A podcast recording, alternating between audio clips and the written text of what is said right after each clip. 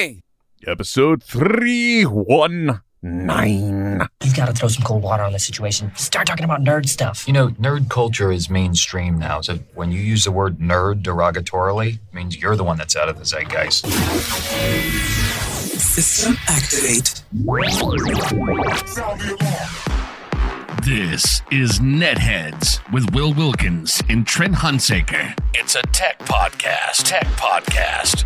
But we are a sh- ton cooler than your typical geek. You guys rock. And now, here's Will and Trent.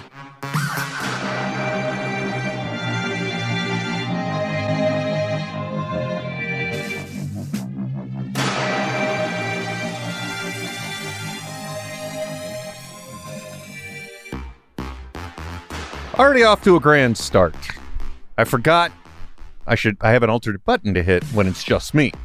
Because there is no Trent in this one, and it's uh, not Trent's fault, nor is it mine. Just is what it is. Seems to be my motto as of lately. Welcome, another edition of the Heads. My name is Will. As I said, no Trent. If you want to take part in the program, you can one of many ways. Although this one is definitely after the fact, because uh, unlike typical scenarios, we are actually, even though this is streaming for our Patreon supporters, uh, it is that's the only place it's going out right now. So we have a lot of uh, a lot of room, wiggle room here to uh, to really screw things up, but then still be able to recover. Like as a matter of fact, I could just restart this whole thing right now and take out everything after I said three one nine, and go from there, like this. Hey, everybody, welcome another edition of Netheads. My name is Will. If you want to take part in the program, you can one of many ways. One of them is Twitter, hashtag Netheads on Twitter if you want to follow along, especially after the fact, because this one is just going out to our Patreon subscribers at the moment. Uh, so thank you very much to our supporters. If you want to find out more about that, netheadsonair.com for any link that matters when it comes to this show. Speaking of things that matter, folks, uh, obviously uh, we all walk our own unique paths in life. We all do uh, the things that we do. And uh, interestingly enough, sometimes we get to intersect paths with other people. And uh, as many of you may know, I'd hope by now, uh, I have the benefit of being able to work with somebody that I formerly uh, admired. And that gentleman's name is Kevin Smith. And through him, I have been able to meet all kinds of important people. And uh, as such, one of them, I, I see interactions happen online, right? And then certain things pique your interest. Like, oh, wait, who's this? Where's this coming from? Uh, what's the story here? And, and I realized that if I've got that question, there are many other people that may as well. So, out of the kindness of his own heart, uh, thankfully today, we're going to have a little bit of a discussion on our tech podcast with uh, none other than Mr. Brian Stoner, who uh, you may have uh, seen mentioned in Kevin's tweets or some of his uh, live streams, and and most definitely, in my experience anyway, from um, from our uh, from the time uh, spent in New Orleans. Welcome to the microphone, Mr. Brian Stoner. Thank you, sir. Thank you for having me. My pleasure, man. Um, so. Uh, for those of you that may not know, let me just tell you how I was introduced to Brian and and let you know how things kind of flowed from there. Uh, I just one day I saw saw Kevin Smith tweeting at Stoner. Basically, that's what I took out of it. It wasn't even Brian; it was just Stoner. Stoner, how's the whole Stoner family? And I was like, well, that's uh, what's going on here. And wow, this guy is pretty brazen about his habits uh, out in the open, which turns out not the case at all. Because let's be very clear I introduced you as Brian Stoner. That is your correct surname. Yep. So uh, he he is truly a stoner like no other. Or well, I'm sure there are many others, but just not what you would uh, typically uh, have assigned. Although I'm sure you have probably dealt with your handful of pot jokes in your lifetime. Yes, there's there's been a few. I was just happy when we transitioned from stoner rhymes with boner to kids got old enough to know what drugs were. That was that was a good time in my life. so basically things were a little challenging then you got a little bit older and and then it's just like oh you're the life of the party possibly or people are really bummed when you're not carrying is my guess right. How does it How does it feel to be married to just kind of such a uh, ubiquitous title without actually being a practitioner? Uh, it's interesting. I mean, you know, there was people assume instantly, which is hilarious to me because if your last name's Smith, I don't expect you to be able to make me a sword, you know, just because you're. What a world we would live in, though, if that were the case, though, right? Gosh, it would be so great. it would be so great. Um, that's actually when I met my wife. Her mate, her maiden name is Bolzomi, and I thought it was Blow Me, and that's that whole concept's why I uh, sought her out in the first place. But um, Oh my God! Have you been working on your tight five for the Chuckle Hut? Very good. You you already got me engaged. Look at you, man. Um. So, uh, but getting kind of back on the point. Actually, first of all, let's let's dial things back a little bit. I'm going to do something weird, Brian. Okay. Uh, and you're going to see it. Um. many of you may know. Hopefully, you've figured out again by now that uh, I live in the United States of America, and uh, we are currently experiencing a global pandemic. I, uh, many of us are affected by that, uh, including uh, Brian, who, correct me if I'm wrong, you're up in the in the Washington area, which was previously considered one of the hot spots uh, for this Yeah. disease. Correct? That is correct. Yeah, I'm up here in Tacoma, Washington, and it has been a cluster. But uh, you know, we're just all trying to survive. That's all we can do. Just shelter kind of in place and mask up and all the other buzzwords we're being told to use and support, which I do. So But yeah, it's funny you mentioned that. So earlier, I came to an epiphany, if you will. And excuse me for a moment. I'm going to do something I'm very uncomfortable with, which is not hear the show while it's going on. Um, but I, I came to a realization, which is that uh, I already was doing something. Uh, daily, I go out on a morning walk, right? And and when I do that, I although I'm not required to, uh, I always wear a mask because here in California, anyway, you've got up to I think six feet uh, of distance. You know, anytime you're around somebody. So if you're going to be within that proximity, if you're outdoors doing exercise or what have you, they say you have to have a mask in the event that that would happen. mhm. Now, I go out and I wear a mask all the time, and I do that not because I'm, you know, uh, concerned about getting close to people. Uh, I'm doing it both uh, for the practicality of it to make sure that should I somehow, uh, even though I do my best to not go out and I do my best to uh, keep my environment sterile, if you will. Uh, I um, I always go out wearing a mask to both make sure I'm protecting other people, but also kind of as an, a statement and a reminder and as a way to normalize, if you will, the appearance of masks in public, uh, of people wearing masks. I think that until we get beyond this disease, it's going to be our new normal. It's going to be a good practicing uh, normal. I don't understand how on earth masks became politicized. And, and believe me when I say from the bottom of my heart, when it comes to masks, I don't care about your political opinion. I don't. I'm glad you got one. Everyone has the right to have one. But when it comes down to the science, if every one of us were to always wear a mask in public and be diligent about washing our hands and, and all of these things, we would greatly reduce the transmission of this disease until the time, hopefully, we have a vaccine. Uh, if we do not have a vaccine, we, this is going to be our new normal until we eradicate its existence because we're no longer propagating it. Okay, Mhm. and and so in make in making that decision, I, I realized that uh, in order to normalize the appearance of masks, I need to take it a step further. I have very little sway, very so, low social impact. Uh, but everywhere that I do, you know, I'm at least speaking to a certain number of people, and those people may hear me and they may continue the message. And honestly, even though it is not comfortable, uh, even though it's not the norm, and definitely here in a room all by myself, it's not needed. From now on, if you see me on social media in the capacity where I am supposedly entertaining, uh, you know, that is subjective and always up to the end user whether I'm truly entertaining or not.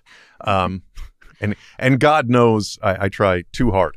Anyway, um, if in the capacity that you see me in doing this, if I'm sitting down and I'm streaming and I'm blah blah blah, you know, maybe not necessarily in a photo with my family because I'm still capturing memories, but from now on, even when I'm sitting here doing this podcast, because I can be seen, because you can make out who I am and you can see my face, and and mind you, I'm not hiding, even though it sounds that way. Um, I'm doing this just for it to become the new normal. So you may hear a different sound to the podcast for a little while because I'm going to be talking through a mask if I'm running video. Uh, if I'm doing something on on Twitch, on YouTube, on on Twitter, on TikTok, I, I'm gonna be. This is how you're gonna see me until we're through this. And if everybody does this and we make it the normal, okay, because there is no weirdness about it. I've gone on my morning walks, as I said, wearing a mask. I'm able to breathe just fine.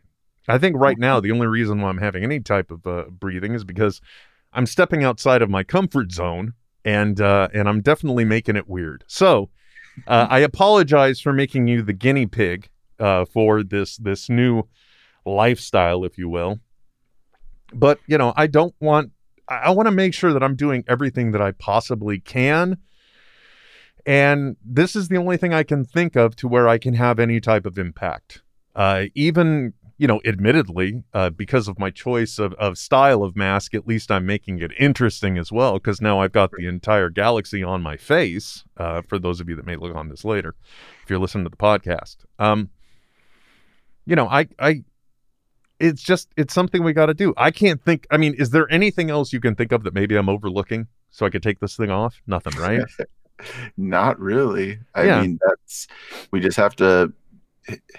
I think support. I think the problem is we're a lot of us are unfortunately we have that sheeple kind of mentality, and if you get one loud voice saying, "You know, masks aren't real," or "It's not necessary," or "Your mask is a tinfoil hat," then someone else goes, "Oh, wait, may- maybe that's the thing." So we just have to outnumber them, you know, and and obviously we know wearing masks is the right thing to do. So we just do it, and like you said, the more you see it, the more it becomes. n- It takes the power away from it. If it if that's what everyone else is doing, the world's full of you know a fair amount of followers, so everyone will hopefully follow suit.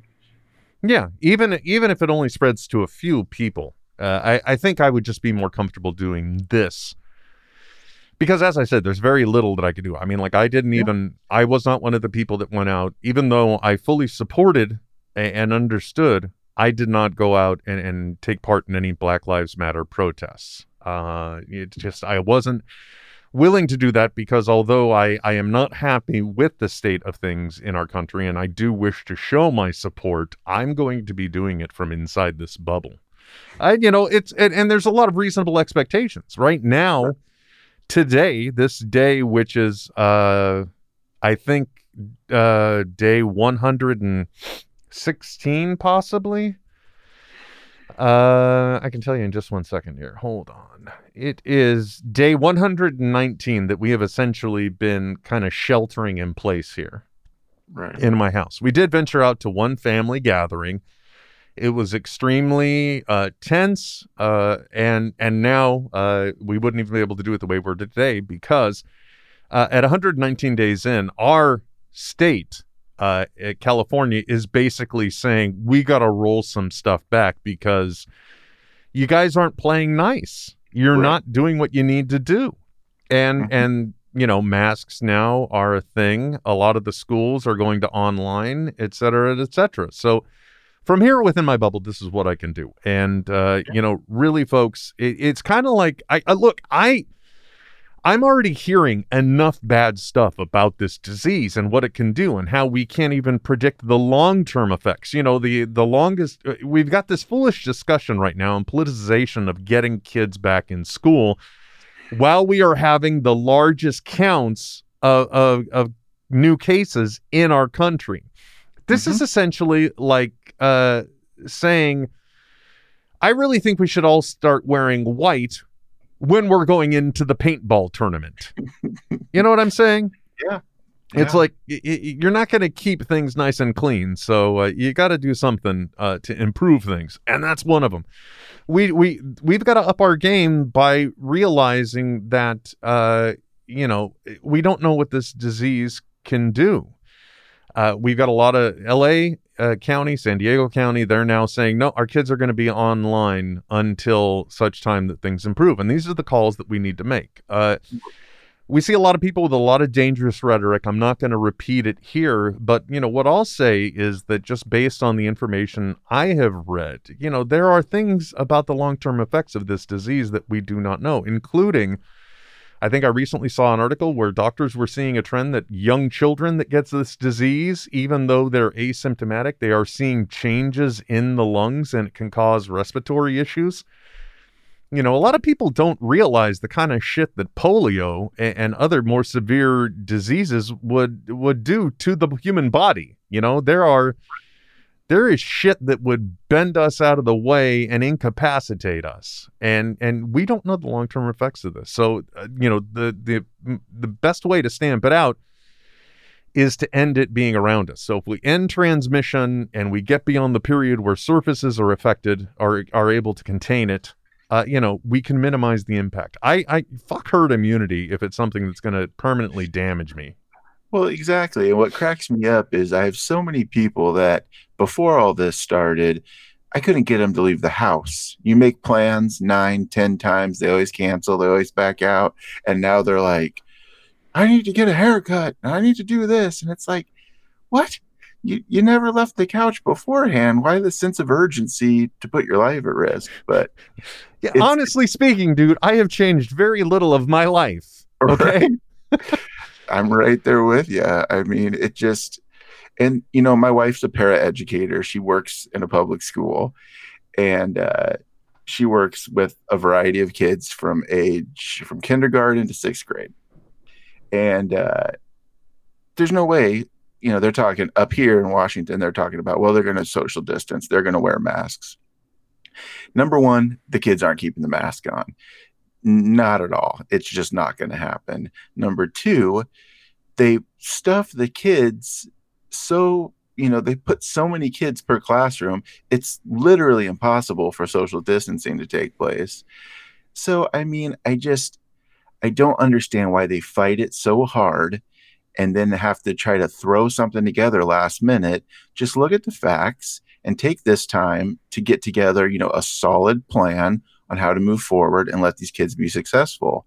I mean, I have a senior next year. My my middle child will be a senior, and there's a good chance she's not going to get that senior experience. We were just talking about it today, and uh, you know that's that's unfortunate, and it really sucks. She's worked hard, and I wanted her to have that, but not at the risk of her life. You know, it's just it's so crazy to me the things I hear and see daily, and the saddest part is none of it surprises me anymore. Well, not a y- bit of look, it. I understand some uh, like let's get to the topic of schools real quick. Boy, I didn't really expect it. I'm like, "Hey man, let's get together. I want to interview you. Get your story." Okay, we'll get to that. Um but but like let's take talk about you and I uh we understand uh information technology. We understand infrastructure. So, let's talk about the subject of schools for a moment. Okay, I get it if a school is like uh, okay, the problem with distance learning is even if we have our teachers reporting in class and and doing a zoom out in kind of a mixed thing, like maybe they've got some kids in class, some kids out of class. That's the environment I'm thinking. I get it. They're like, we don't have the budget to bring in additional communication lines and improve our networking infrastructure to be able to carry, you know, 30 to 50 video calls at once, right? Right. I get it. So I understand the economic push there. I understand the economic concerns. Although in a non-perfect world, if if they can teach in a classroom and you had everyone at home that has internet access, you could in theory have the teachers utilizing their own broadband at home. Fuck, you expect them to buy the goddamn supplies they need every year. I'm sure Yeah. they wouldn't mind using their internet as well. Oh, sorry, did my sass come out, I apologize. I Um, like Sassy Will. well, you know, it's just uh, look. I'm I'm honestly speaking, I'm really charged up about a lot of this stuff. Amongst all the other, pardon my language, but all the other shit going on in my life, my deep concerns about the uh, the lack of checks and balances in our government and the direction that we seem to be going, where we're getting these asinine pushes to move forward when we're going to have longer term impacts. Uh, go you know from this like i said early on you know pushing for reopening too soon it's a gamble it was a gamble i don't care what anybody says it was a political gamble and it's not paying off but for some reason we're still trying to push a similar narrative in different uh, areas like schools so Yep. anyway it's- that drives me nuts but you know again what can i do from my bubble although i did figure that out i'll share that later if i feel like it uh, anyway, so getting to schools, I get that part. Okay, but other than that, take the politici- politici- politicization, politicization. Don't politicize it. It's not a political issue. This is a health and safety issue. Okay, Right. and two brilliant things that that uh, came along on this uh, subject for me. Uh, the first was just my own realization, like you know, every single year when my kids were little. All right, one of them is little. She's going into first grade this year. Mhm. They uh every time when they were young and they would go to school, within the first two weeks, what happens, Brian? Someone sick. Exactly. So we can't control the common No. cold, but we're gonna Look at lice. Y- y- There's not been a school ever that's been able to successfully, you know, keep from having a lice breakout. It's I and, I don't and, understand. and when it does, how long does it go on? Forever oh. and a day. Yes. That's the second grade example. Somebody posted that, and I was like, "Oh my God, you're right." Mhm. And there's no, uh, you know, based on everything we're seeing and the new information that's evolving every day, regardless of your political feelings of the World Health Organization, uh, I think they recently pointed out that, and when they're getting the data that they're able to process, they're showing that in a room with poor ventilation, you could get infected by somebody 30 feet away. Okay. It's Yep. it's it's not it's a no bueno situation. There is no indoor solution, I believe which means that everybody's at risk. Teachers are at risk of students, students are at risk of teachers, faculty, administration, all of them. You know, it, there's risk there that we can't predict nor can we mitigate at this time. Uh, you know, Right. Disney World is reopened and they have a lot of interesting concepts, like any place where the queue wraps around. There's plastic dividers between people. There are the social distancing six feet dots, you know, all this stuff. And uh and and it's a good preventative measure, but is it enough? Then you consider students in our district, they're in the room for like 90 minutes at a shot. And so you're Right. breathing the air. It just, it's a recipe for disaster. And in a time where cases are rising, I don't understand how this is even a topic for discussion. Uh, the science just doesn't, isn't there. That, that's my opinion, though. What do you, what do you think about all this? I agree completely. I mean, and uh speaking of the Disney World thing, I just saw this before I I jumped on online with you. So Disney World opened today. Hong Kong Disneyland has been open for a while. They just announced that they're closing again because of the spike. So like I I don't understand obviously it's not working. Um I love Disneyland more than anyone in the world. It's my favorite place, but this is just insane. There was a theme park in Asia that had a post and it was asking uh, people in the park not to scream on the roller coasters because it would spread the coronavirus. And it said, We encourage you to scream in your heart. Which is what all of us have been doing ever since we had to shelter in place. That's our motto for 2020 scream, in your heart. it's perfect. I was gonna name this one Stoner Talk, but now I'm thinking "Scream in Your Heart" is, is maybe just as fitting, especially given this. So anyway, now that I have vented that information out of my system, thank you for dealing with that. I appreciate it. I I apologize for bringing you in for an interview and throwing you into the middle of what is essentially current American, uh, current uh, American heated rhetoric. So I apologize. No, that's fine. Luckily, uh, you know me well enough to know where I would come across on most of these issues. So you, you didn't get hit sideways with like, you know, the lizard people want you to wear a mask. Well, Oh, that would have been, I mean, in a way, it would have been so epic too. Because especially with me been here sitting here wearing the mask, it would have been awesome. Mhm. I would have. That would have been something I would have thoroughly enjoyed. Uh, anyway, so on lighter uh, topics, sure. um, Brian. Uh, so as I said, I first took uh, note of you. I guess is the best way to say because a a certain fellow that we both admire, Kevin Mhm. Smith, I saw that he was tweeting at you. And I'm just like, well, wait, who is this guy? Because I think by the time I took notice that that's when, you know, I saw like maybe this was like the third tweet. I'm like, hey, what what's going on here? What's his story? So why don't you kind of uh, act as a, a little bit of an enlightener uh, for Sure. all of us and just say, uh, kind of, in a way, who you are, and, and then just kind of bring us to up to speed on your story. How do you go from guy in in Washington who starts Weight Watchers uh, to being a guy that ha- is getting you know Hollywood dir- writer, director, actor, multi hyphenate Kevin Smith's regular attention, if you will. So how, how did get us there? How did how did this happen?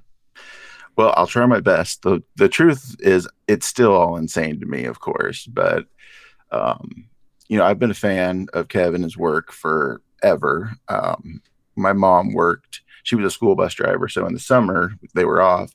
She worked at a video store, and I remember renting Mallrats and uh, watching it and just falling in love. And then when I returned it, one of her coworkers was like, "Well, did you see Clerks?" And I'm like, you know, I was like fifth grade, sixth grade. I'm like, no, no, I haven't seen Clerks. And he's like, oh, it's good, but it's black and white. And I was like, oh, like Wizard of Oz. And he was like, sweet Jesus, no, not like Wizard of Oz. It's black and white, but it's nothing like Wizard of Oz. But so I've been a fan for a long time. Um, and I never met Kev, never gotten to go to any of the live shows or anything. And uh, he was doing the Funko grand opening here in Washington up in Everett. And at this point, I wasn't even on Twitter. So I was planning to go as a Funko fan. No idea Kev was going to be there. And um, they botched the opening kind of, and you couldn't get in basically. So I was like, well, we're not going to go. And then I was watching it live, and Kev comes out, and I'm like, oh, okay.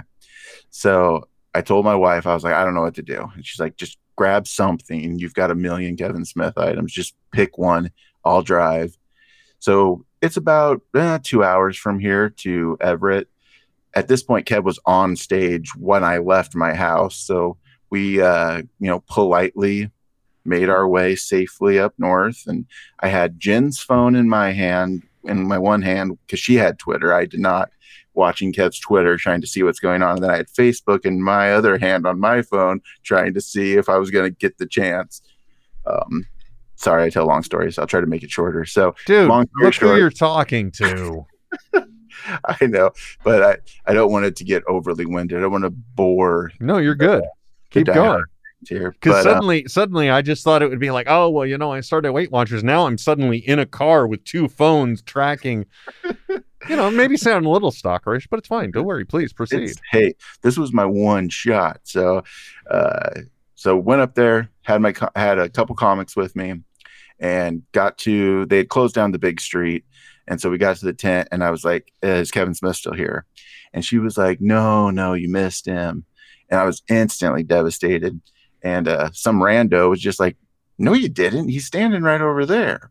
So I was like, "Oh." So we run over, and he was doing an interview for local news, and I wasn't going to bother him, of course. I figured I'd kind of missed my shot, but I was within, you know, social distancing, you know, feet of him. So that was cool. And I was happy with just that. And uh, then he motioned over to me and he asked me if I had like a pen. He must have seen the comics. And I told him sure.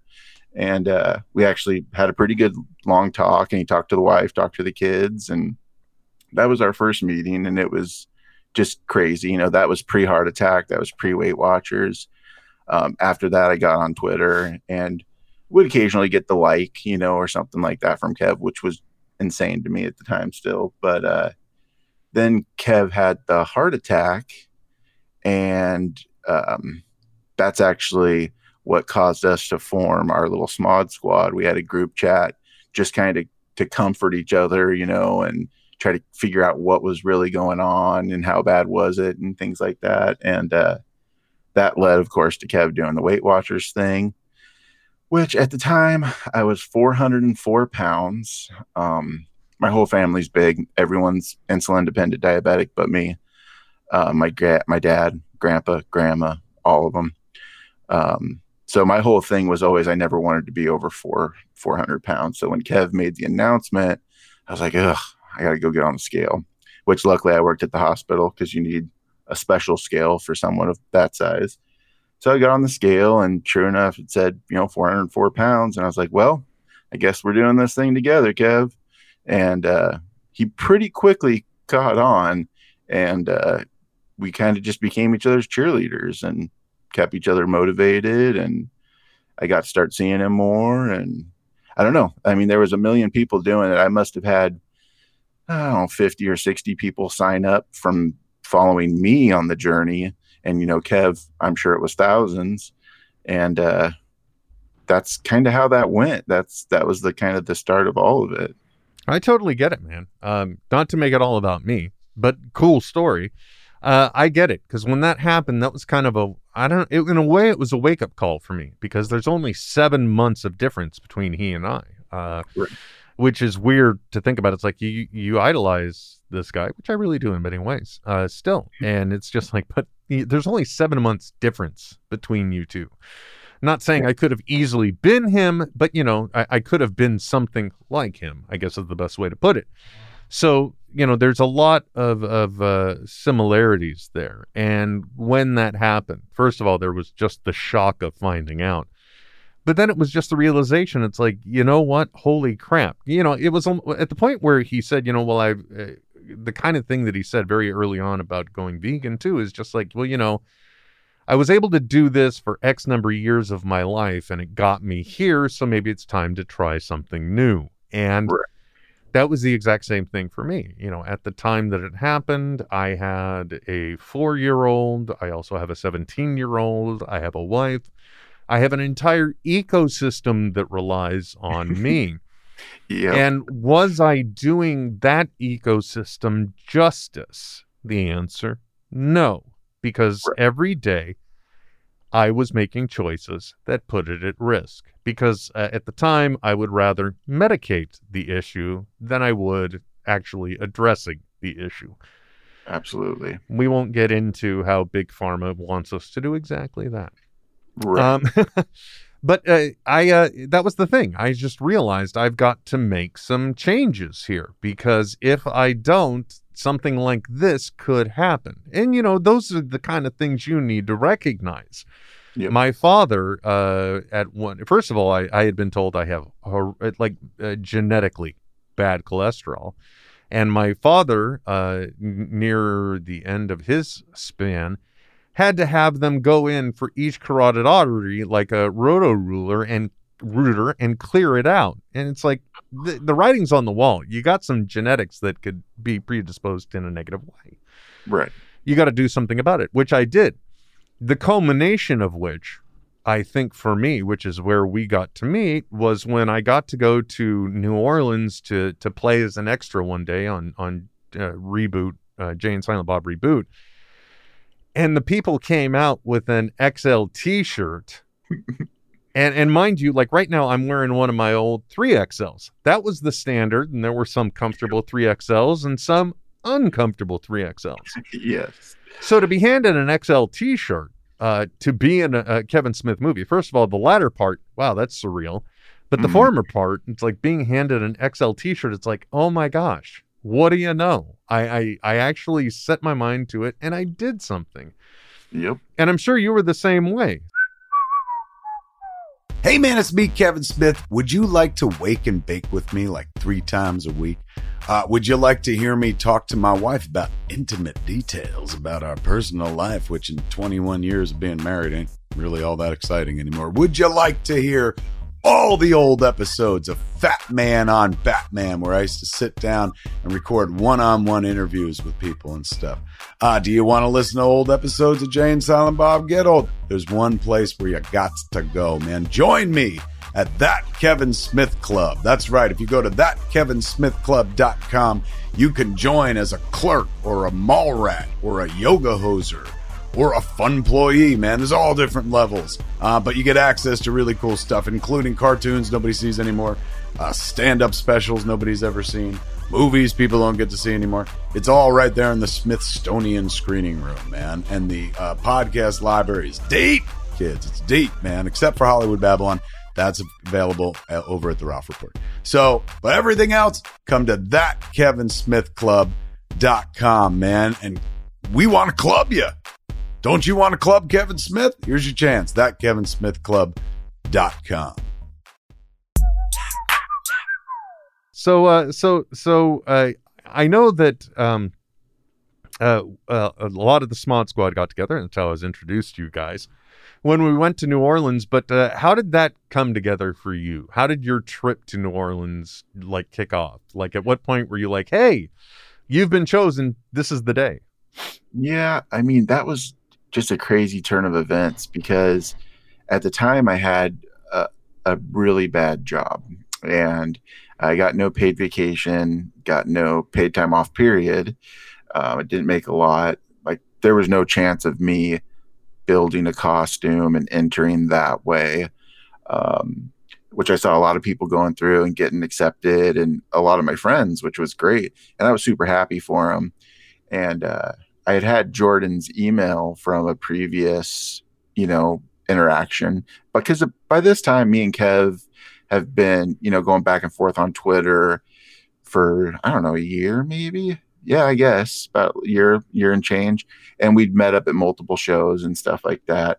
And uh, so I shot Jordan an email and I was like, listen, if there's any way I can just like stand in the parking lot outside. You know, I don't need anybody. I don't need anything from anybody. Just if I can get, you know, the okay that it would be all right, I'll figure out the rest of it. And she was like, Oh, absolutely. Yeah, no, Kevin would love to have you down here. That would be great. You know, when are you available? And I remember she gave me like a like a block of time that was like a week. And I was like, a week off paid or a week off unpaid will just that ordered my whole that would put us homeless. So I'm like, I can't do that. I can do like a couple days. And she was like, perfect. So uh, I didn't have um, I didn't do the costume thing. I just had a bunch of friends that were going, and I was like, you know, I don't ever ask for anything, but this is one of those times where this is a once in a lifetime ability. I got the permission from the wife, so I was like, I'm gonna shoot my shot, and and luckily it worked out. But by that point, I'd lost, I want to say, like 98 pounds or so. So I mean, and like I said, Kev had been tracking the whole time, so it it wasn't. uh was I didn't feel too uncomfortable. I felt uncomfortable asking, but I didn't feel too uncomfortable. Let's say that. Well, I know uh, uh, it it it was still it, it was at a great time, and, and uh, the thing that we never anticipated was the amazing serendipity of the uh, of the day that we got to go because we got to stick around and actually see which is uh, one of the uh, San Diego Comic Con limited edition uh, originals of a Funko Pop now as well. The day we went, we got to see what actually turned out to be the production around town signs uh, namesake, which was Iron Bob. And, and, that came walking out. And that was just insane. Uh, but I, I, I just kind of want to roll it back for a second. An amazing accomplishment losing 98 pounds. So, congratulations to you, sir. Thank the you. only bad news is accomplishing that and then going to New Orleans, I think. yeah. Yeah. That first night we all went to dinner and they brought out that, uh, that dessert platter. And I remember you and I, we were both like, oh, no. but, you know, I actually, uh, I think my problem was drinking more than it was eating in New Orleans. But fair enough. There's a lot of that going around. Every once in a while, you know, we I'd been at it really hardcore for over a year at that point. I think by the time we hit New Orleans, I think I was down. I was at 404, and I think when we landed, right before we took off, I weighed myself and I was 298. So I was down. What's that? 106 pounds. I think you mean 398, but yeah. Or no, 298. Yeah, that's it. Yeah, three on one side and two on the other. Yeah. yeah. So I'm like, okay. So I, I let myself a little loose, but it's funny after that long of eating a certain way, you just don't care so much, you know. I mean, I I would have put New Orleans out of business if I went down there when I was 400 pounds. I Amen, would have man. Everything in sight. It was all so delicious. But Bring me all the beignets, all the po' boys. I am ready.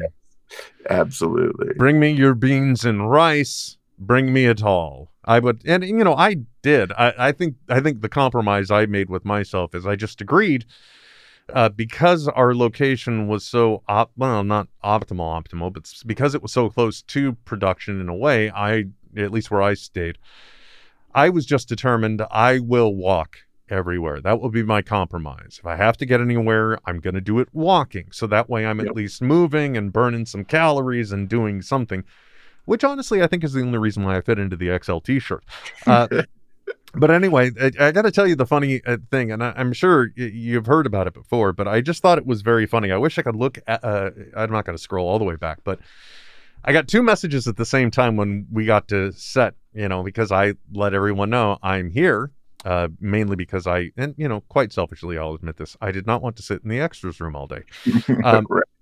But, you know, I just I still had no guarantees, but I threw it out or I'm here. And, the, and, uh, I heard it from two different people, which is Jordan and Kevin. I heard great. And then each one immediately asked the second question Is Brian Stoner with you? Yeah, that's uh that's the most insane part to me is like later on in the day you came looking for me and you're like showing me your phone you're like Jordan needs to see you. And I'm like oh is this real? Is this real life? You know and then we go in and it's just it's so insane to me. For someone that's been a fan, a fan as long as I have the whole thing is just just crazy I mean it really is Well, I think the coolest thing that kind of uh, there's all Kevin has always maintained a connection to his audience, so really none of us should experience too much of a surprise. And I think if that you are diligent enough, you can always kind of have your moment with Kevin Smith. I think it's always possible. Uh, you know, if he's at a location near you, I guess I should throw that caveat in. but you know, it's it's it's it's a reality that you can very easily make happen because he makes himself very available to his fans. Uh, you know, it, it's all on Front Street, as he would say. right So uh, we shouldn't be surprised, but at the same time, it is extremely cool when it happens and seeing the recognition that happens because, uh, you know, if you have not seen Jay and Silent Bob reboot, but you're somehow listening to this, don't get it. But uh, if you do watch that, there's an incredible thing in there. Kevin insisted that all of the extras who were in the background for the multiple days of shooting, they were all included in the credits of the movie. So you and I have an official credit in Jay and Silent Bob uh, reboot, yep as do many of the people that we know. And it's an extremely, extremely cool thing. So uh, let me ask you then, what uh, in in a journey of a hundred pounds, what are the biggest challenges, and what advice can you give to people on on how to start that journey and keep it going? Yeah. Um, I think the the hardest things for me personally were number one, um, soda. I as a kid, we didn't get soda. It wasn't something that was, you know, that was like a very, very special treat. So as soon as I got old enough I could get my own pop, I was drinking pop nonstop. And that's a lot of where that weight came from because I wasn't fat in high school. Um, so that was a hard one. That was really, really tough. And the whole reason I got over that was the first day I did Weight Watchers, I said, I'm just going to eat like I normally do, track my points, and that way I could see where I'm at. So got up in the morning, had a Coke, got in the car, went to McDonald's, two sausage McMuffins with egg, large Coke, hash brown, got to work. By then they I'd ate all that, drank the two Cokes, and I got in my app and put in my points, and I used all my points for like a day and a half from that. Wow. I, actually, as as somebody that has uh, used the system, uh, I'm surprised that's all it was. So that's good. Well, I'm a big guy, so I get lots of points, but the Coke alone was like 18 points. It was insane. So um, that was the big hurdle as far as like change of lifestyle. That was definitely it. I hated drinking water. Um, and I had to train myself how to do that because I don't drink coffee, I don't drink tea. For a fat guy, I'm extremely picky on what I eat and drink, which is weird. Um, I have to eat mass quantities of very few items to get to be the size I was, but I figured it out and I made it happen.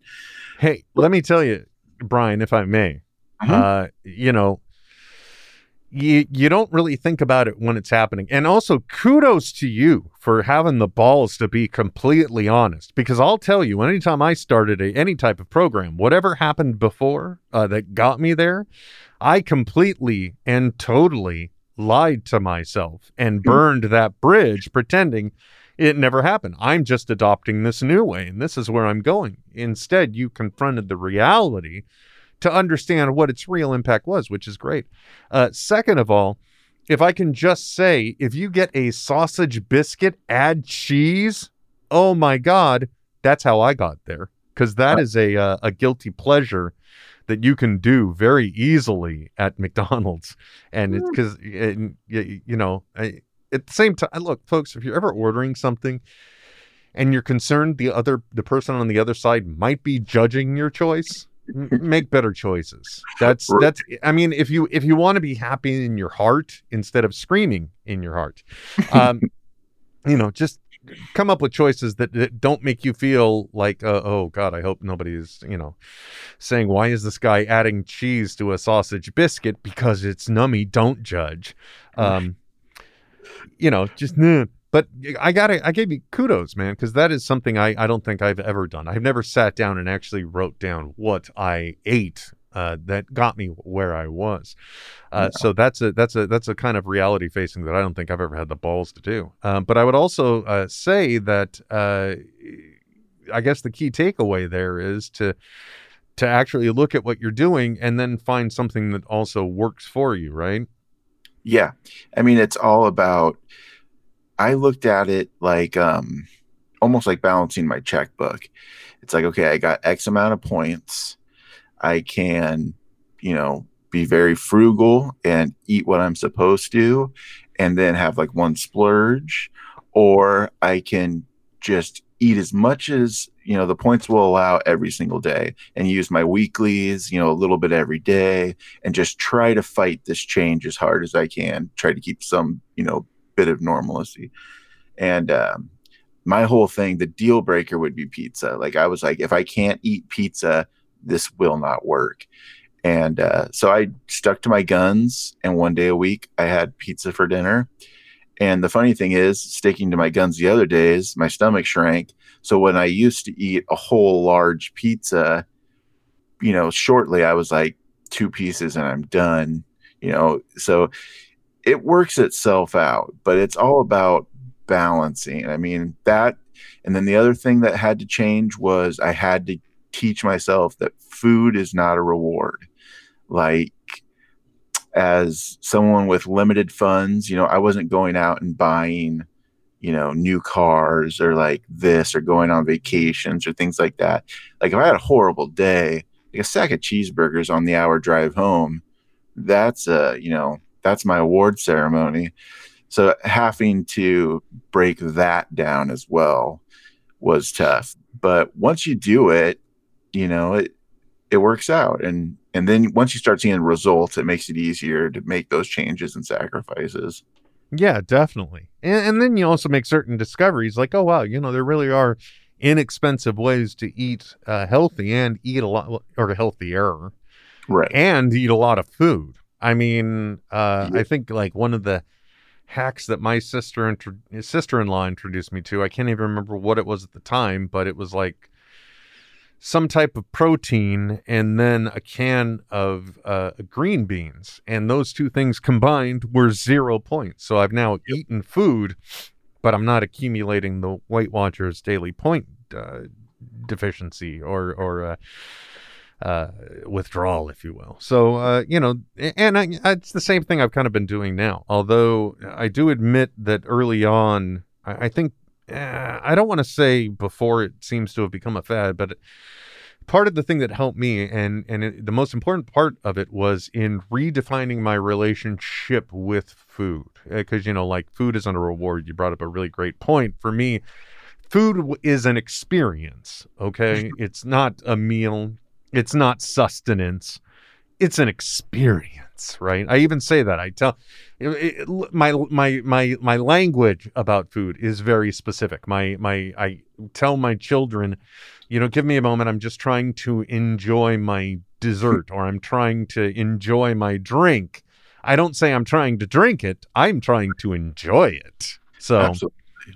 Still very much an experience for me but i had to redefine mm, what that experience and what that relationship was and i think it was a, about a year ago no no no no no it was at the start of last year 2019 well more to the tail end of 2018 i started intermittent fasting Mhm. as a way to just kind of first as a way just to try and reset uh, myself you know like can i do i really have to eat right now or am i thirsty you know will drinking something get me through and you know like with you and sodas i don't the biggest thing they say is to drink water i can't stand plain water it tastes like water Right. that makes sense.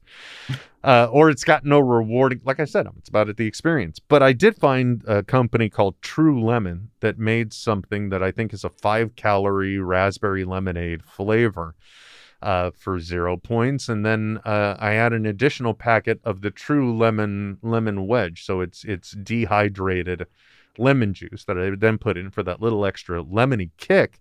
But I dilute it across 32 ounces of water and I can drink this to the cows come home, and it's almost like a dessert.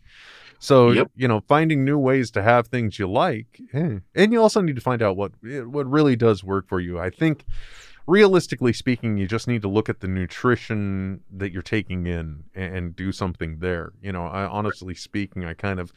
I never really admitted to it because again, it, it almost seemed like a stigma to me in public. But you know, I, I have been kind of following the ketogenic diet for a while now and I've gotten to the point where I've stabilized so now I need to reevaluate what else can change so I can get out of the rut that I'm in. How many how many ruts have you hit on your journey so far? Oh, there there's been quite a few. I mean, and one thing about my journey that that sometimes I wish I hadn't done, but I posted my weekly weigh-ins almost religiously every week on Twitter. Um, which was great for the support and stuff, but man, it really held me accountable and it was tough on those weeks where either I gained or I, you know, three weeks in a row haven't lost any weight those ruts were, were really tough to you know hey everyone look at me. I'm doing okay. You know it's like yeah, there was nothing to celebrate. Well, and and I think that's the only bummer about Weight Watchers is that it's something that's very weight based, right? And I think the other thing, and first of all, again, that level of accountability is exactly why you succeeded because you knew for every action there would be an equal or opposite reaction.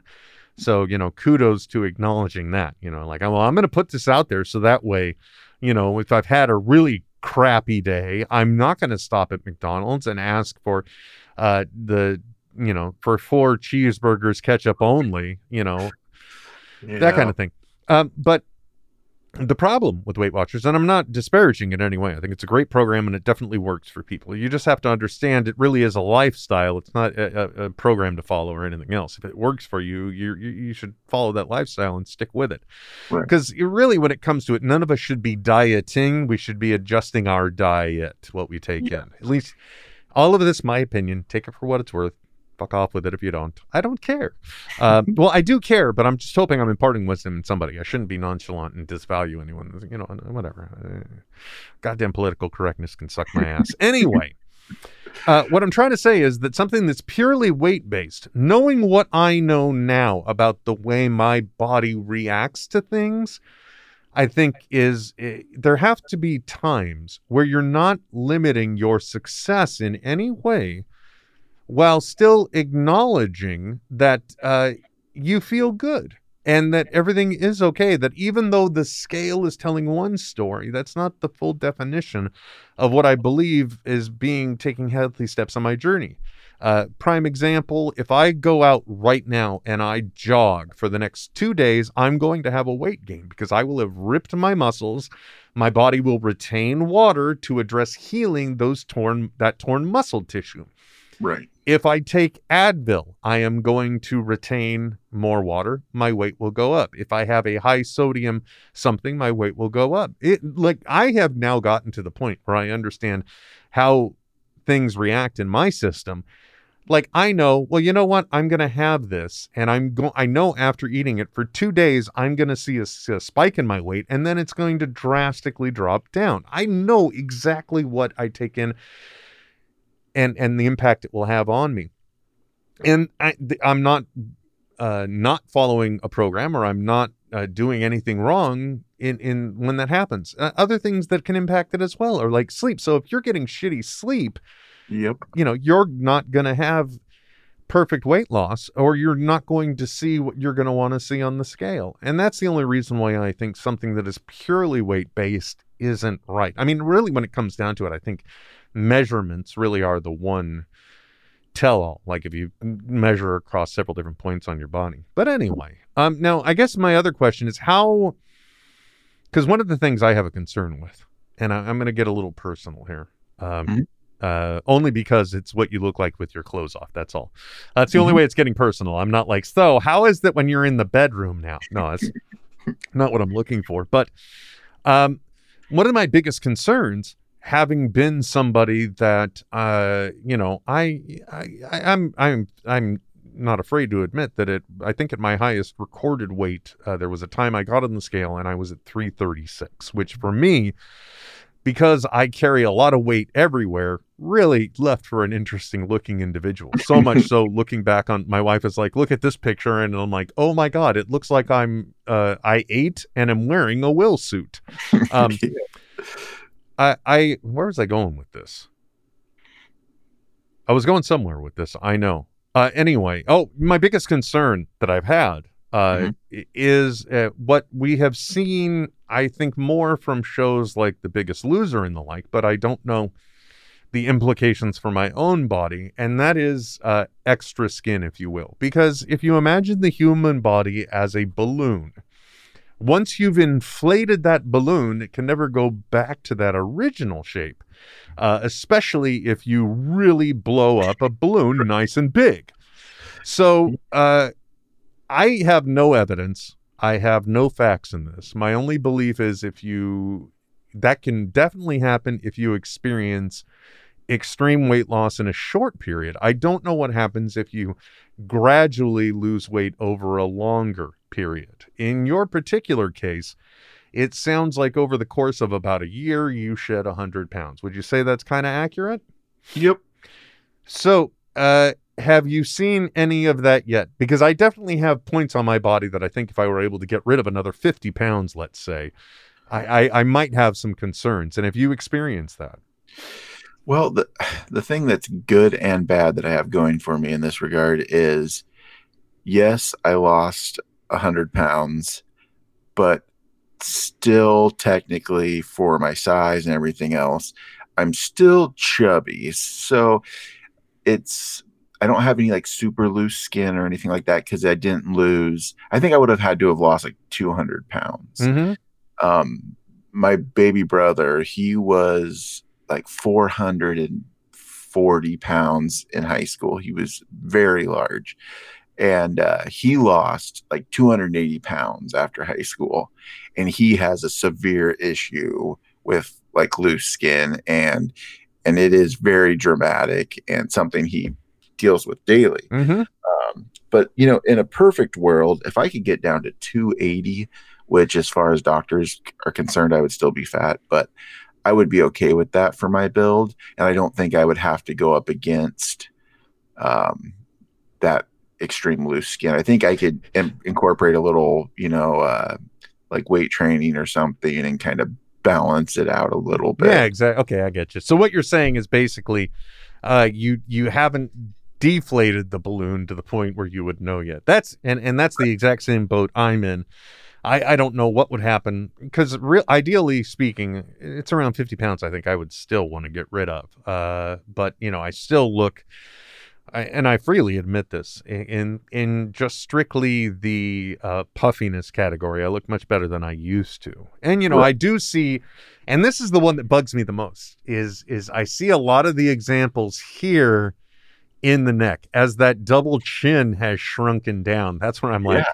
You get those actual jaw lines, like you actually look like you have a chin. It's, it's Yeah. nice.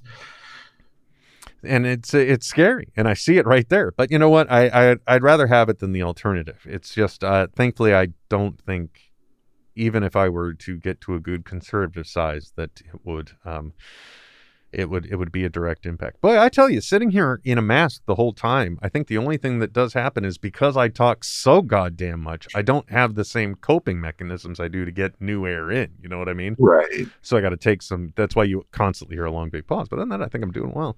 Uh, so uh, let me let me get on to my next question now, uh, because we are a tech podcast. So uh, I got to ask you, Brian, do you have a Nintendo Switch? I do. Is it amazing as I think it is? Because I, of course, cannot get one. So is, is this is that this is that for, forbidden fruit a little bit going on. I mean, I do love it, and um, it is great if you're a Nintendo fanboy, like the Nintendo titles. They have um, a new Paper Mario coming out that I'm just dying to play. Um, but I play my PC 90% of the time and jump on the Switch occasionally. The wife usually has the Switch, but it is great. And Cool. you should get one. Yeah, I my family caught me looking, and they're like, another gaming system to just sit there. Where's your PS4, Spider-Man boy? And and really, it's sitting right over there on a pile, not hooked up to anything. But I did. Everything in my life is dependent on projects. My daughter, as a matter of fact, had a had a great uh, exchange with my wife. She sent my wife this TikTok, which is just of some kid shooting her dad. The dad is looking out. He's looking out his back uh, sliding glass door. He's holding a cup of coffee, and you know, near the very end, he just takes a sip, and then the cup starts to go away. And it, it- the caption was perfect. It was just like every dad figuring out how to make his backyard his bitch. You know, is, is what that moment was, which I could very relate to. Uh, but my daughter also then chimed in with extras like, "This is totally dad every weekend." Like afterwards, I get to hear about all the projects and crafts he wants to do, and I just go, "Uh huh." Thankfully, she saved it with, but I would never, I, I wouldn't want anything different. So that was good to hear as a tag Well, that- on Yeah. near the very end. want that to end. But when they did catch me looking at uh, to see how unobtainable a Nintendo Switch is, they're like another gaming system. Of course, which I said, yeah. Even though I'm sure the other thing you, you can pretty much uh, lay good money on is that if I'm looking at or I'm finally buying a gaming system, it means the next one's about to come out. right. because you know I'm, as I said, only seven months younger than Kevin Smith, which puts me at 49. So I got no business buying gaming systems anyway, unless it's supposedly for the kids, but it never is. It's always about me. Um, but I, I, they are very unobtainable, and part of it is because of, of direct impact from uh, the COVID 19 coronavirus uh, outbreak. But that is supposedly changing now. You know, my whole thing is I'm just not willing to try to get to Target early to be able to try and find one if they just happen to get them that day. But yeah, Yeah. there is a shortage, and I'm envious of everyone that has them. Uh, but but now explain to me though the docking situation. How does that work? So it's being an IT person, you're going to love this. It's just like the simplest thing ever because it, it's just like a USB C cord plugged into a piece of plastic, pretty much. And that's kind of all it is. It's very minimalistic. You just plug it in, it's only got the one port, and that's all. What does that do? Does it convert down to HDMI? Yeah.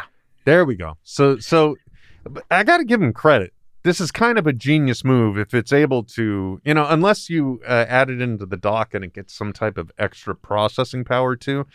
for a gaming system concept, it's kind of genius where you have Yeah. Your controllers on either side of your screen, and then you can detach the controllers from that and mount them into a dock, and now you're able to play on your TV. Amazing concept, aside from the potential processing power, et cetera, et cetera. But if Yeah. if you were able to kind of have a system that like let's imagine a PS5 where you know you have a limiter function and then for the TV bigger function I guess uh, I don't know how others would adapt it but then again Nintendo really doesn't seem to give two shits about what other people are doing they just always seem to go their own way Well, the funny thing about Nintendo is, and for so many years, I've been thinking to myself, like, this is going to be it. Because I've been a Nintendo fanboy forever. Like, I was like, not, I was not with Sega. I didn't step away from Nintendo until Xbox came out. But I've owned every console. I've always gamed. My dad gamed. So I was just, it was just what we did. But I've gotten to the point where there's no point in buying a PS5. There's no point in buying the new Xbox. Like my PC is way more powerful than both. Pretty much all the games I really want to play, I can get on PC. But then there's Nintendo where they're going, yeah, but you can't do this. Like that's the reason why I have a Switch. I've gotten rid of all of my other consoles because I just do everything on my PC. But Nintendo is just brilliant.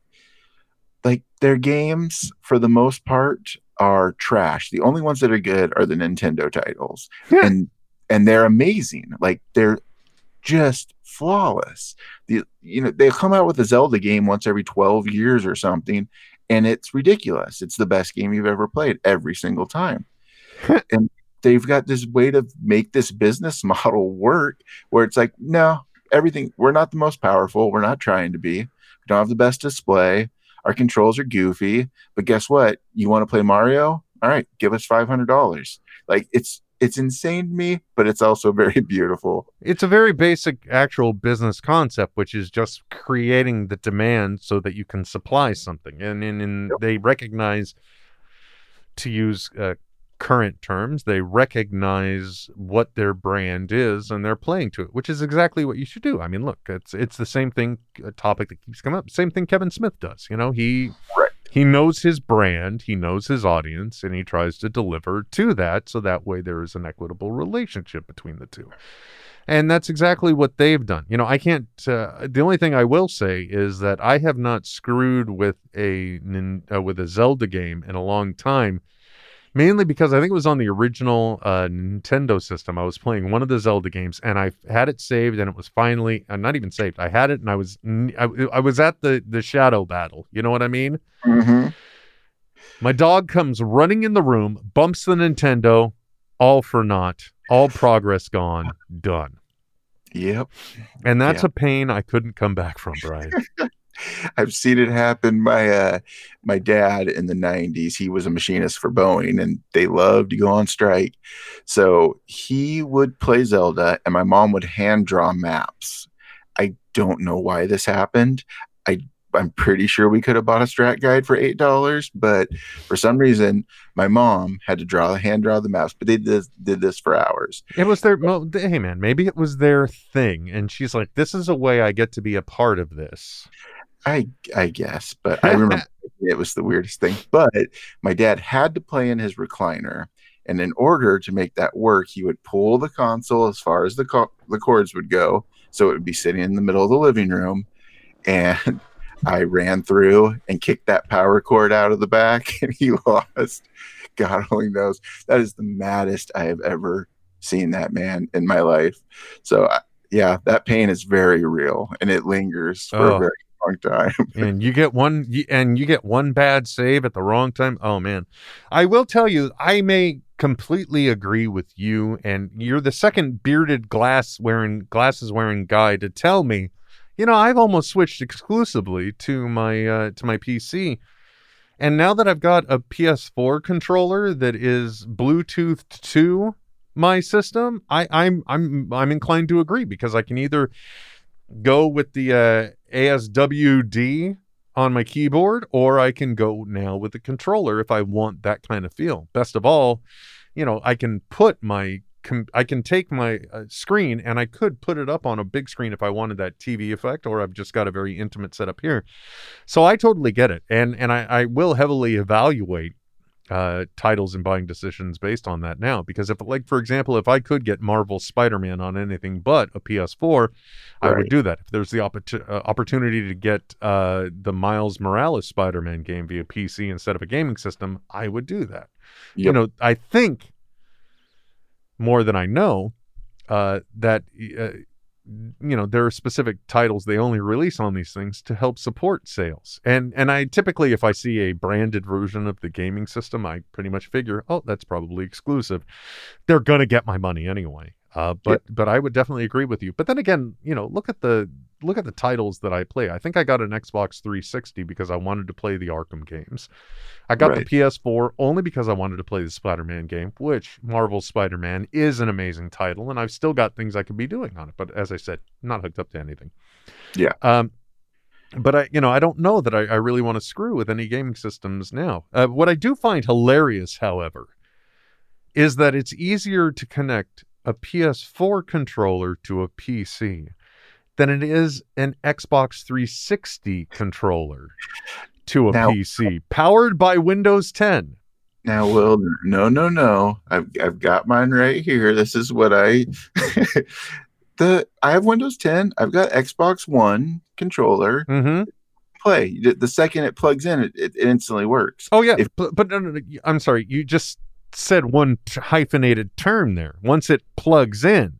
Oh, so, okay. I see what you're saying. I do have Bluetooth, but I run my headset through my controller, and sound over Bluetooth obviously is is problematic. So or Yeah. non-existent. So I get it. I get it. I'm just saying that it's you know, I, wirelessly I was able to connect this up much faster. oh uh, yeah, And I'm sure if I had looked at, I don't even know. I think there is another. There's an Xbox controller around here somewhere. It looks like C3PO because my Xbox 360 is the limited edition Star Wars R2D2 version. I would expect nothing less. Dude, I won that too. I didn't pay for it, so that's dope. Uh, the only bad thing was I, I wanted the same Christmas my family got me an Xbox 360 for Christmas, and I returned their gift because it wasn't the R2D2 one, and I to this day think I probably shouldn't have even brought that up now. That's what I think. Oops. Oh well. so what is a just for my own edification to kind of wrap things up then. So the other hot buzz all over the Twitterverse, for example, is is Animal Crossing on the on the on the Nintendo Switch. So much so that it even turns out like Danny Trejo is a big player of this video game. But what what is an Animal Crossing? Can you tell me, Brian? Yeah, so I'm an OG Animal Crossing player. I've been playing since GameCube when it originally came out. And it is the it's the cure for the world we live in, Will. It's happy, very relaxing. There's no violence, there's no crime, there's no disease. You just it's a it's the most I, I don't want to say dumbed down because that sounds really bad. It's like a sim. Mm-hmm. It's it's a, it's a simplified sim. So you walk around. You're the only human on the island. You got all your buddies. They're all various animal types. Um, they do the Charlie Brown talk where they don't actually you can read, but they don't sound like humans Mm-hmm. and then you waste your time away collecting random furniture or fishing or digging up fossils. Um, but it is ridiculously addictive. And uh, I mean, you can waste hours, and it's just like it takes your mind and just pushes everything out. It's it's weird. Someday there'll be a study because I've been playing this game for I don't know. See, Jen and I have been married almost twenty for like I don't know, fifteen years or something. And uh, this is the third console I've had it on, and it's the exact same thing. They make little differences, but like in the first one, you could get Nintendo cartridges, and then you'd put them in your house in Animal Crossing, and it would allow you to play like Punch Out in Animal Crossing, but the original NES version which was huge back then. Like that was crazy. But um it's just it's like video game therapy. It's just an eraser for everything bad in the world, and there's a reason why everyone and their brother is playing it. So how? Huh. So then, um, so I can't. So this is nothing new. It's been around since GameCube. That's Yes. the first thing I'm hearing, and I'm like, Yes. wow, because I've never heard of it. So why is it so? Uh, why is it such big news that it's out on the Nintendo Switch now? Because we haven't gotten one since the Wii. So like when the Switch U came out or the Wii U, I guess it was called, um, there was no Animal Crossing for it. They put out a couple for the Game Boy, but they were meh. And they put out a mobile version, also very meh. Um, this has been the first full real life Animal Crossing since uh, the Wii. Mm-hmm. So people have been waiting because like when it hit on GameCube, at the time I was working as assistant manager at a video game store and no one knew like what to do with this thing. Like, why is anyone going to buy it? And it was like me and all my heavy metal buddies working at the shop. And like three weeks later, we're like, hey man, do you have apples on your island? Because I've got peaches and I don't know what to do. Like Sonia wants an apple and I I, I gotta get her an apple, man. Can you help me out?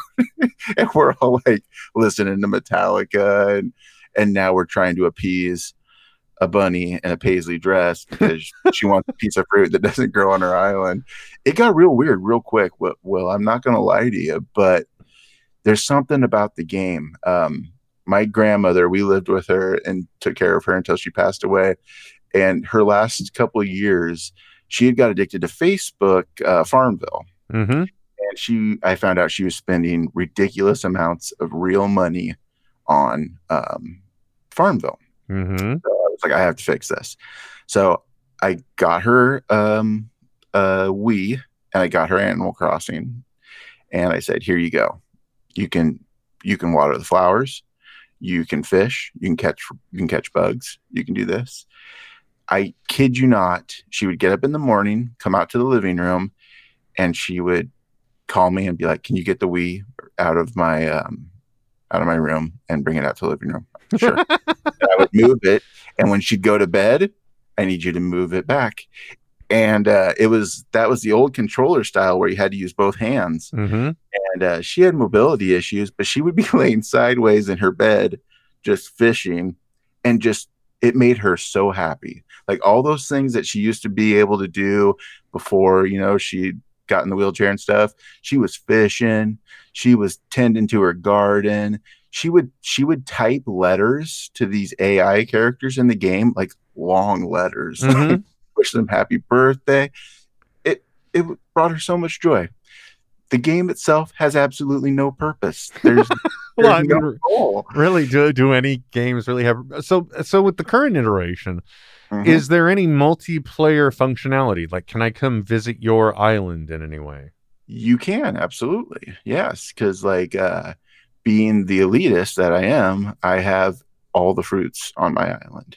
I worked very hard to make sure that happened. It took some time, but so like usually when you get your island, you have one fruit. That's it, and it's all random. Just depends because every island's different, kind of a thing. Uh-huh. I think there's four or five different types in all, and the only way you can get other ones is by traveling to friends' islands and you know picking an apple off their tree and smuggling it home in your pocket and planting it on your island.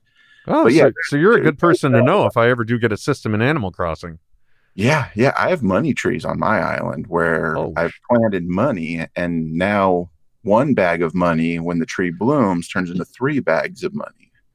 Well, that's So- just good math as far as I'm concerned. Yeah, and I mean the game has its own stock market with the turnip prices. No, you man. buy your turnips and then you got to check in for prices every day, see what they're selling at, go to different islands. This is starting to, this is starting to sound like a lot of work, Brian. I'm not gonna lie. It doesn't matter, Will, because the second you get in, Animal Crossing takes over. Okay, And I've learned my lesson from Twitter and from TikTok and everything else. Basically, what you just said is Will must not buy a Switch or play Animal Crossing. Understood completely. Because right now, my biggest challenge is trying to get to and pass Patrick Swayze on Mall Brawl. That's what I'm trying to accomplish in life, okay? And that in itself, bad goal, but doesn't take a lot of time. What you're explaining sounds like a second job. But it's all it's you don't have to do any of it. Remember, there's oh, no oh, oh yeah. No, no, I hear you. I understand. But but I am a gamer. And suddenly it's like, oh, I, I need to accomplish something. I need to do this. Oh, wait, I don't have this. How do I get this? And then Yeah. next thing you know, I'm finding out Animal Crossing quests and I'm, I'm looking at this and I'm looking at that. I get a strategy guide. Hey, do you know do you have a friend that has peaches? I got apples. What's going on? No, man. No. Uh-uh. Thank you. You know what? This has been great because now I know I don't need to worry about getting one of these and I don't need to worry about Animal Crossing. Thank you so much. I appreciate you for liberating me from that, Brian. Thank you. I'll, I'll see you online in a week. Bastard. Who knows, man? Because the, the Nintendo shortage is supposedly coming to an end. So we shall see. it's a great console. Um, good luck though, because if you do get one, and you do get Animal Crossing, I guarantee your daughters and your wife will be very interested. You may think, "Oh, she's never played a game in ever, never." Mm-hmm. We'll Yep. see. I okay. Well, now you see. Now you're trying to challenge me again. I'm not going to fall for it, dude. I'm not going to. I've had I've had enough influences in my life. I get it. No, no, no. I get it. First tr- first taste is free, pal. Okay. I, I've heard the story before. I've heard this before. Anyway, man, uh, thank you so much for your time. I, I can't thank you enough. Uh, this was a really pleasant time to talk. You you let me have some political venting. We got to have some great conversations about ways that people can potentially improve their life if that's what they're looking to do. And uh, I've learned stay the hell away from Animal Crossing. So thank you for that. I greatly appreciate it because you know the other part of it is it's just the have not in me. I don't have a Switch. Other people do. I can't get a Switch. I want a Switch. That's all it is. I know. I know my. Yep. I know me, bro. I know me. You know what I'm saying? Yep, I totally get it.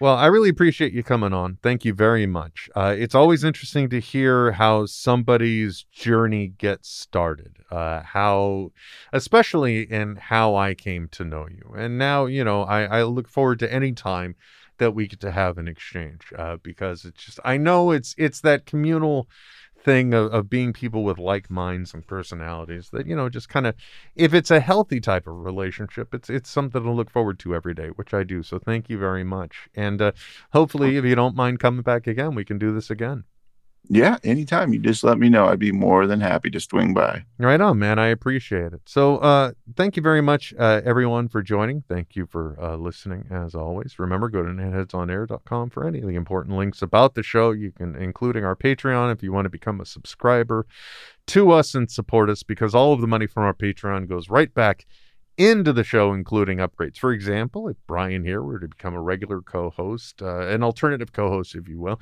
in much in the same way that Trent is the regular host, you know, that's the, the the Patreon money is what we use to then get any equipment upgrades that we need. So that way, everyone's got the same standard kind of thing, and we really appreciate it. So thank you very much. As a matter of fact, there are unique rewards, and considering I'm clearing away a lot of loot crate stuff in here, it's a great time to become one of our our Patreon supporters uh, much in, like uh, Miranda Janelle, who uh, you know just need her updated address, and the package that was returned would go back out. Just saying. Anyway, folks, thank you very much. Uh, until next time. Sorry, I'm just pulling this up. Uh, until next time, my name is Will. Brian. There you go, and uh, we'll be back soon.